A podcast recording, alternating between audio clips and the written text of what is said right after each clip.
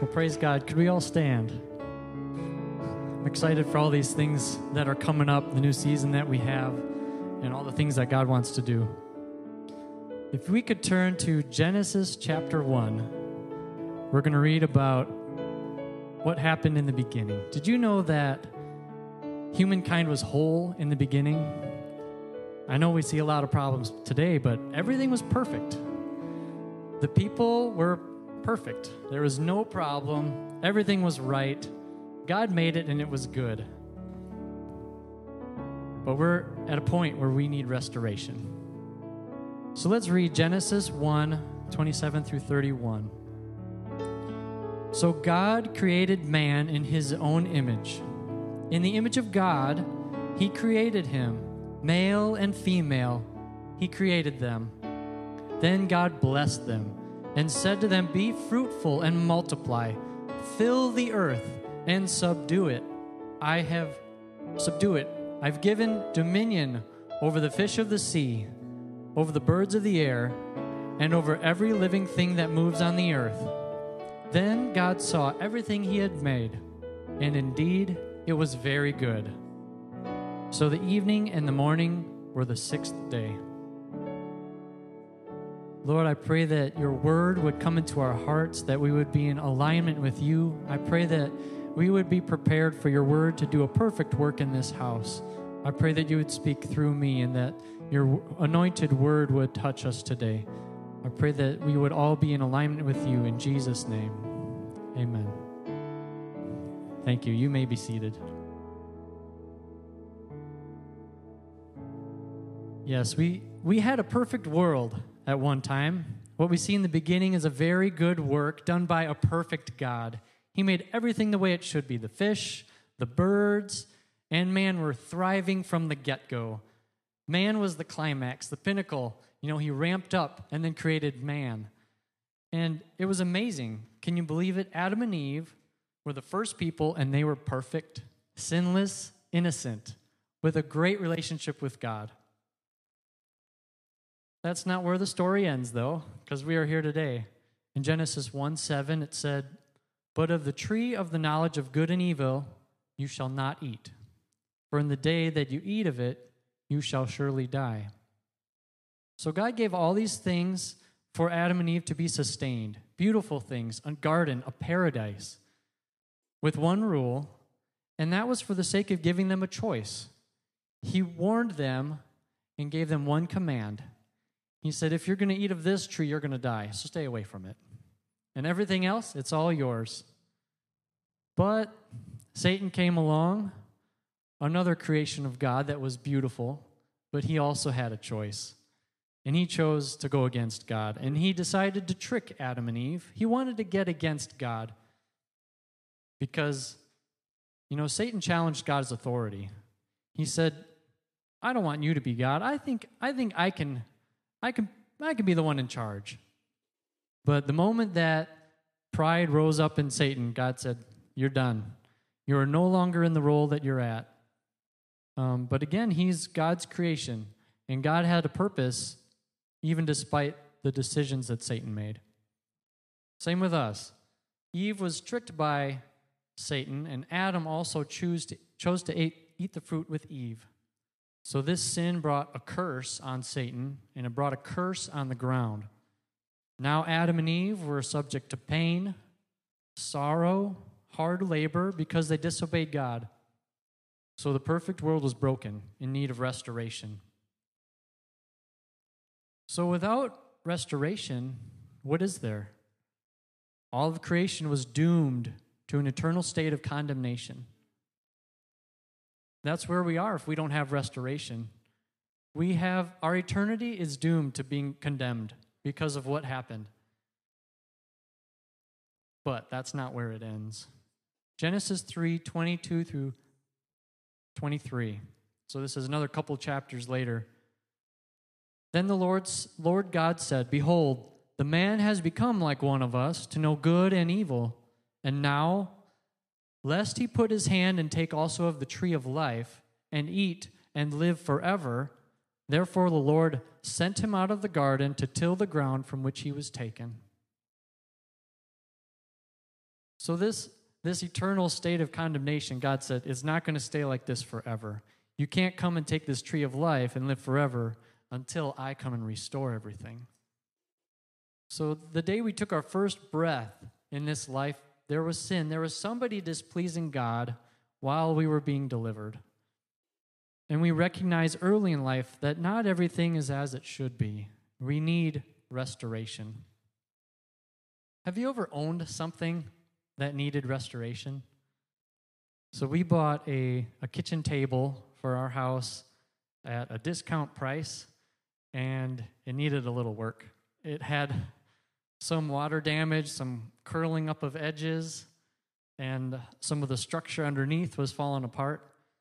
So we had to flip it upside down, get out some tools. We had to put some pretty big bolts in to secure the base. We got some wood glue and some clamps.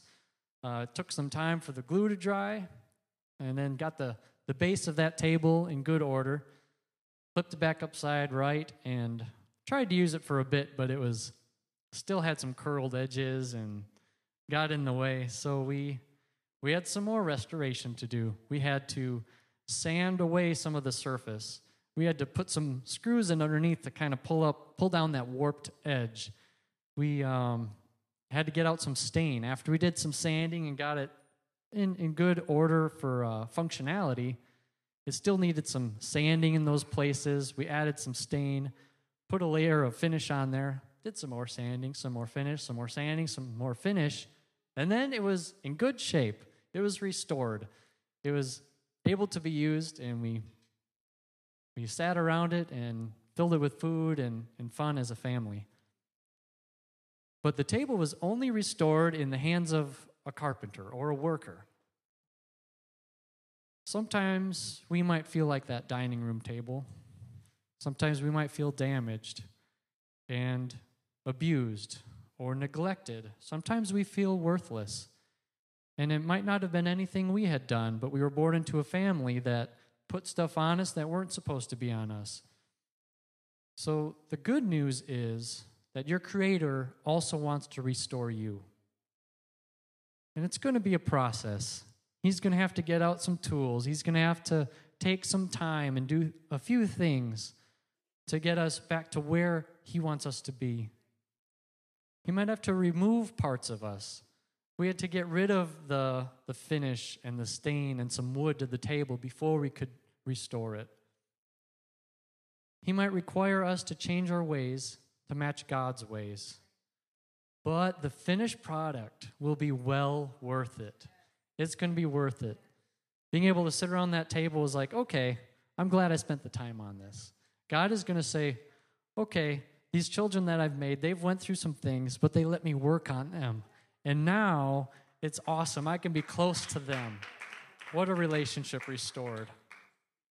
Trust him, he is a masterful restorer.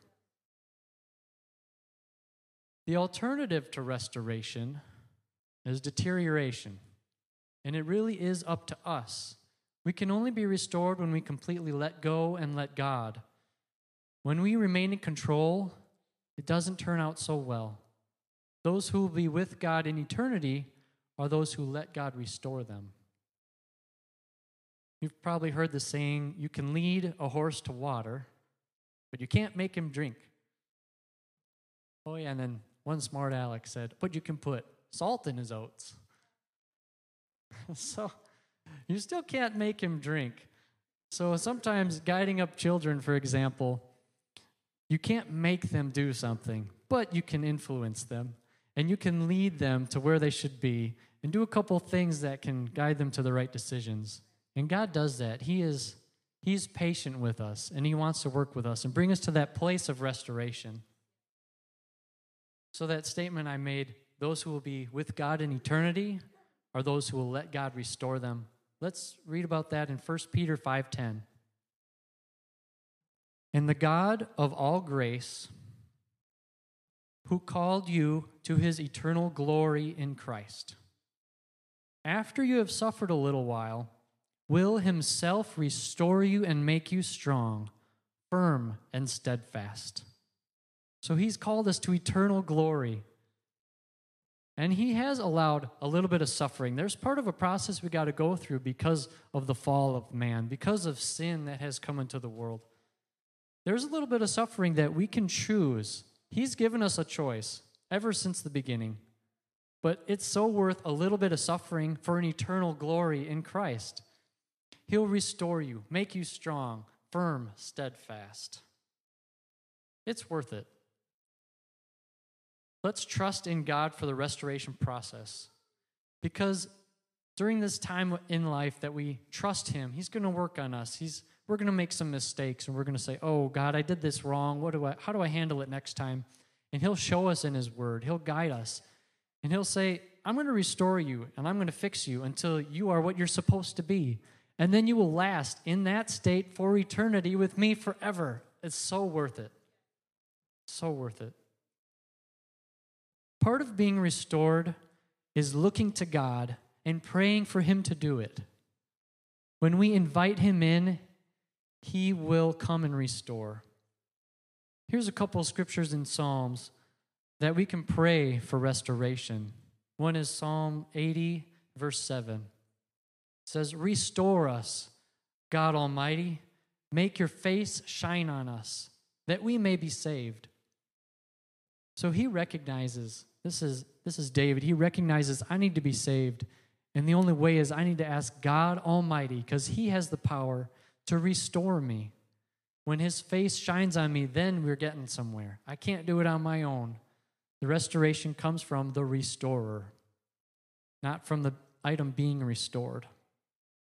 Psalm 85 4 also says, Restore us again, God our Savior, and put away your displeasure towards us. There's times we get into trouble and we displease God. All of us has. In Romans, it talks about all have fallen short of the glory of God. There's no one who is in perfect relationship with Him. We all fall short. So we need Him to restore us. So we started off reading in Genesis that we no longer had access to that tree of life because of disobedience to God. Adam experienced that fall, which was a deterioration. It was separation from mankind and God. But Jesus came to bring restoration. And it was because of his sacrifice that humanity has access to God again. You remember when the veil was torn, we now can come in through the temple through praise and through the word and through letting God cleanse us and and our prayers with the Lord and allowing Him to be the light and our bread. And as we grow closer to Him, He opens that veil and allows us to actually experience the manifestation of His presence. So Jesus, He He broke that barrier that we had to God. And it was ever it was there ever since Adam made those decisions. And no one has made perfect decisions except for Jesus. He was the only one who was tempted in all areas, yet without sin. He was the only one who is worthy of eternal life, and yet he took that body and it was put on a cross, and the sin that he carried to that cross was sacrificed for us so that we could have that restoration. Thank you, God, for that. Yes, that tree of life that we, we have never been able to touch it since the beginning. It was made for us to be with God in eternity with a perfect covering of His presence. We needed nothing more in the beginning than the covering of God's presence. But that tree that we weren't supposed to touch, that was a problem. And it touching the wrong tree made it so that we couldn't touch the tree that God intended for us forever. The amazing thing is, the Bible talks about that tree again at the end of Scripture. We read about it in the beginning where we lost privileges to the tree of life. But at the end in Revelation 2 7, we're going to read how we're going to have access to that again if we allow God to restore us all the way. Revelation 2 7 says, He who has an ear, let him hear what the Spirit says to the churches. To him who overcomes, I will give to eat from the tree of life, which is in the midst of the paradise of God. We need to overcome this state that we're in, God says you can overcome it, and then you're going to get access back. He gave us all the tools we need to be restored, and we can overcome. We just got to let Him do the work. We got to walk while He fixes things. And while we're progressing towards Him, that's when He can instill in us what we need to be restored. So, to be restored, we need to submit to God. And then during this process of restoration, we can overcome. So, that tree of life, we'll have access to it again. We'll be restored to that paradise with God. Right now, we're far from a paradise with Him because sin has been wreaking havoc on humanity. But now is our moment. It's in our it's in this moment of time that we can determine our eternal destination and to start making those steps towards that. So remember in the beginning, too, God gave dominion to Adam and Eve. He said, Subdue the whole earth, fill it, multiply it. You might notice Satan has the opposite motive. He wants to kill, steal, and destroy. He wants to decrease the population on earth. He wants to remove people from this planet before they can be overcome, before they can be restored, before God can fix them. He's trying to sneak all that in. But we, we have dominion. If we walk in God's favor, if we're doing things His way, He's going to back us up. He's when we when we speak and we say, "God, I have followed Your word. I've been walking in the right path, and Satan's been attacking me, but I've been submitted to authority. I have been walking according to Your word." He's going to step in. And when you say, "Satan, you're done. You're not doing this anymore," I'm walking in God's way and I'm rejecting you, and all those thoughts that you were trying to trick me with, they're wrong, and I'm leaning on God's word, and that's true. God's going to step in and give strength, and He's going to give confidence to us as we walk towards Him. So, that dominion, God is restoring to the church, and we can walk in it because He's going to empower His church. We can read about that in Revelation 2:26. So remember in Genesis it says, I've given you dominion to subdue the earth. Well, Revelation 26, it talks about he who overcomes again. And he who overcomes and keeps my works until the end, to him will I give power over the nations. That sounds like dominion. I will give power over the nations to him who overcomes. So let's overcome in Jesus. Let's trust in him to restore us and to give us power to walk above the things that sin has drug us down to. So I'm excited to see the finished product that you and I will become. I'm excited to see the church, a restored church, a church triumphant, walking according to the design and the plan God had. So remember, He is the restorations, the restorationist. If you're sick, He's the healer. If you're lacking, He is the provider. If you're experiencing internal conflict, He's the peacemaker. If you're unsure, He is the giver of wisdom. If you're weak, He is the strength. If you can't see where you're going, He is the light. If you are unfulfilled, He is the purpose giver. He is the one who gives fulfillment. If you are damaged by sin, He is the restorer. God is in the restoration process, and we can be part of it. We can be part of it. Have you ever had anything that broke down and you had to get a tool to fix your tool? So, if you're in the process of restoring something, let's say your house was dirty. So, this happened to me. I'm vacuuming and my vacuum breaks. So, I had to go get my tools to fix my vacuum so I could keep cleaning it. And so, so sometimes we need tools to fix tools. You got to pull out the toolbox to get the vacuum clean so you can get the house clean. And sometimes you got to fix the tool that you needed to fix the vacuum to get your house clean. So this happens in the kingdom of God too. God wants to use you and me to help someone else. But to be effective, God needs to refine and to restore us as we help in that process. So, how just watch how effective you are in his hands after he has sharpened you a bit. After he's took you down into his tool room, he's gotten you all set up. He's had to take a couple layers off, had to reveal a couple things, and then polishes it off and says, Okay, I'm setting you back to work. And these are some things I want you to accomplish. And you're going to restore someone as I have restored you.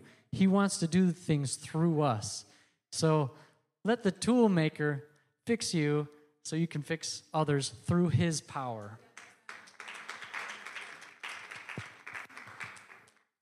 Psalm 19, 7 through 10 has some good insight how, how God can use us and to, to fix others. The law of the Lord is perfect. His law is perfect, and it converts the soul. The testimony of the Lord is sure, making wise the simple. The statutes of the Lord are right, rejoicing the heart. The commandment of the Lord is pure, enlightening the eyes. The fear of the Lord is clean, enduring forever. The judgments of the Lord are true and righteous altogether. More to be desired are they than gold, yea, than much fine gold, sweeter also than honey and the honeycomb. So, what is the scripture saying? God revives, He makes us wise, He brings rejoicing, He opens our eyes. That sounds like restoration to me. And how does He do it? It's through His law, it's through His testimony, it's through His statutes, it's through His commandments, through His judgments, and the fear of the Lord. We can experience all of that restoration when we look to what God has written when we follow his rule book, when he follow, follows his guidance. You know, all the law was given to reveal sin so that we can see what, what is off. And in those laws, not only does it reveal sin, but it also shows how God can restore. It shows, okay, don't do these things, it has ruined you. Do these things, they will restore you. So, His Word, we need to dig into it. It'll wash us, it'll clean us, it'll guide us, it'll put us on that right spot. It's like the medicine you take when you need to come back to wellness. It's the word of God is what we need to take to be restored. So, what's the bottom line? We are restored through his word. Submit to his ways and watch your life bring God glory. The Bible is contrary to a lot of the ways of the world.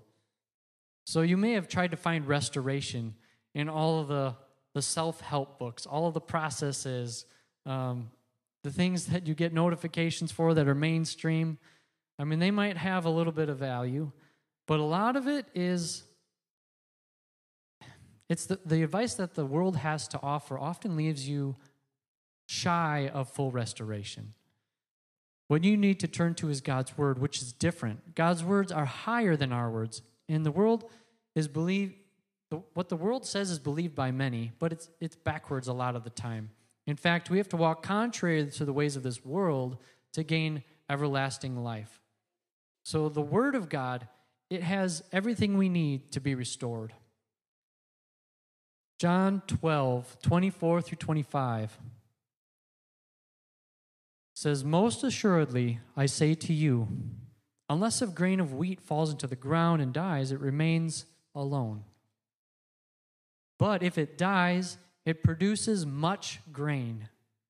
He who loves his life will lose it, and he who hates his life in this world will keep it for eternal life. That's what happens to that's what has to happen in this restoration process. We are the seed and we're in the ground and we have to die to the things of this world. Because if we don't, we're just going to be there alone. We'll just remain in the ground with nothing to show for it. But when we allow our flesh to die, when we allow our life in this world to die, it opens up the eternal life God intended for us. It allows us to go from that, that fallen, broken world that we saw in Genesis to be an overcomer so that we can have that eternal life with God that we've been talking about. So that brokenness, that surrender, and letting God change the heart opens the door for restoration. Restoration is only achieved when we tr- trust the restorationist. You know, that process of restoration is not easy, but it's worth it. Sometimes there's wounds that are infected that you have to dig out a little bit. You have to remove the infection before true healing can happen. So that's why sometimes this process it requires almost a step back before a step forward. It's a pain, but if you make that decision, okay, God, I'm ready for this restored life. I'm ready to be an overcomer. Do what you got to do. and I will walk through it. And I know you'll be there with me, and He will see you through it if you trust Him. John 15, 2 talks about those who have been walking with the Lord. And sometimes, even if you've been doing the right decisions, it, there might be some challenges that God wants you to go through to strengthen you. So, John 15, 2 says, Every branch in me that does not bear fruit, he takes away. And every branch that bears fruit, he prunes, that it may bear more fruit. We were just celebrating my great grandpa's 89th birthday yesterday, and he cut a big head of cabbage and gave it to us. And we'll probably make um, some sauerkraut with it. And he said, You know, after I cut that off, it's going to grow four more heads of cabbage there. So it's pretty awesome how pruning brings forth more fruit. Sometimes it might hurt to be cut down, sometimes it might hurt, and it's like I lost everything. But God will bring you back so that He can bring more. Trust Him through it. Sometimes it might not look the way we expected, but He's got a plan in it. Trust Him through it. I have a uh, personal story I want to share um, to, to kind of wrap this up a little bit. And it's how God has used Tanya and me for as tools in His kingdom. So, a friend of mine this goes back a little bit. It was sharing some car trouble that he had. And he was saying all the things that they were dealing with, and this was breaking down, this was breaking down. And while he was telling me this, it was almost like the voice his voice volume went down. And then a voice in my head went up in volume. And while he's talking, I couldn't really hear him anymore, but I hear in my mind God whispering to me, or maybe he was he was loud enough for me to hear it. Sometimes, if our ears aren't in tune, he can, he can speak loud enough for us to hear. And he said, Buy him a car. He's talking to me about his car trouble, and it was, Buy him a car. And so he's talking to me, and I'm thinking, Okay. Uh, I'm still kind of listening and pretending to listen, but it sounds like I have something to do with this. And you know, after that conversation, I was thinking about it, and my initial thought was, okay, God, Tanya has to be on board with this. We're in this together. If we're going to be buying someone a car, we got to be com- connected. And a few days later, I hadn't said anything to Tanya, but she was reading and she was feeling like, okay, God, who are we supposed to give to? Because it's supposed to be somebody. And at that point, she had shared with me more than I had shared with her. And was like, okay, this is what God told me. He said, buy him a car. And, you know, she was working through that word too, and she found a scripture that God answered her prayer, and it was, you know, give to those in need, basically, in scripture. So God confirmed his word to me, and we were connected, which means we had to obey. And in my mind, it was like, I heard you clearly, God, but it doesn't make sense. In my financial plan, I had the paying off of my own vehicle at this date in mind. So that's what I'd been wrapping up for. This doesn't match my plan.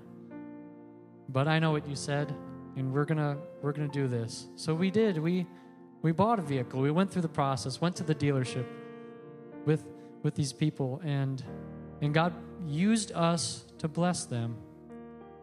And in that process, you know, they were people of prayer and they were, went to the Lord and said, God, why did you do this? Why did you answer our prayer and use these people to give? And his God's answer to them was really amazing. He said, I know what I'm doing with you, and I know what I'm doing with them. And you're like, why did you do this? God said, I know what I'm doing with you, and I know what I'm doing with them. So sometimes God blesses, sometimes He takes, sometimes He asks of us of things, but He knows what He's doing with you.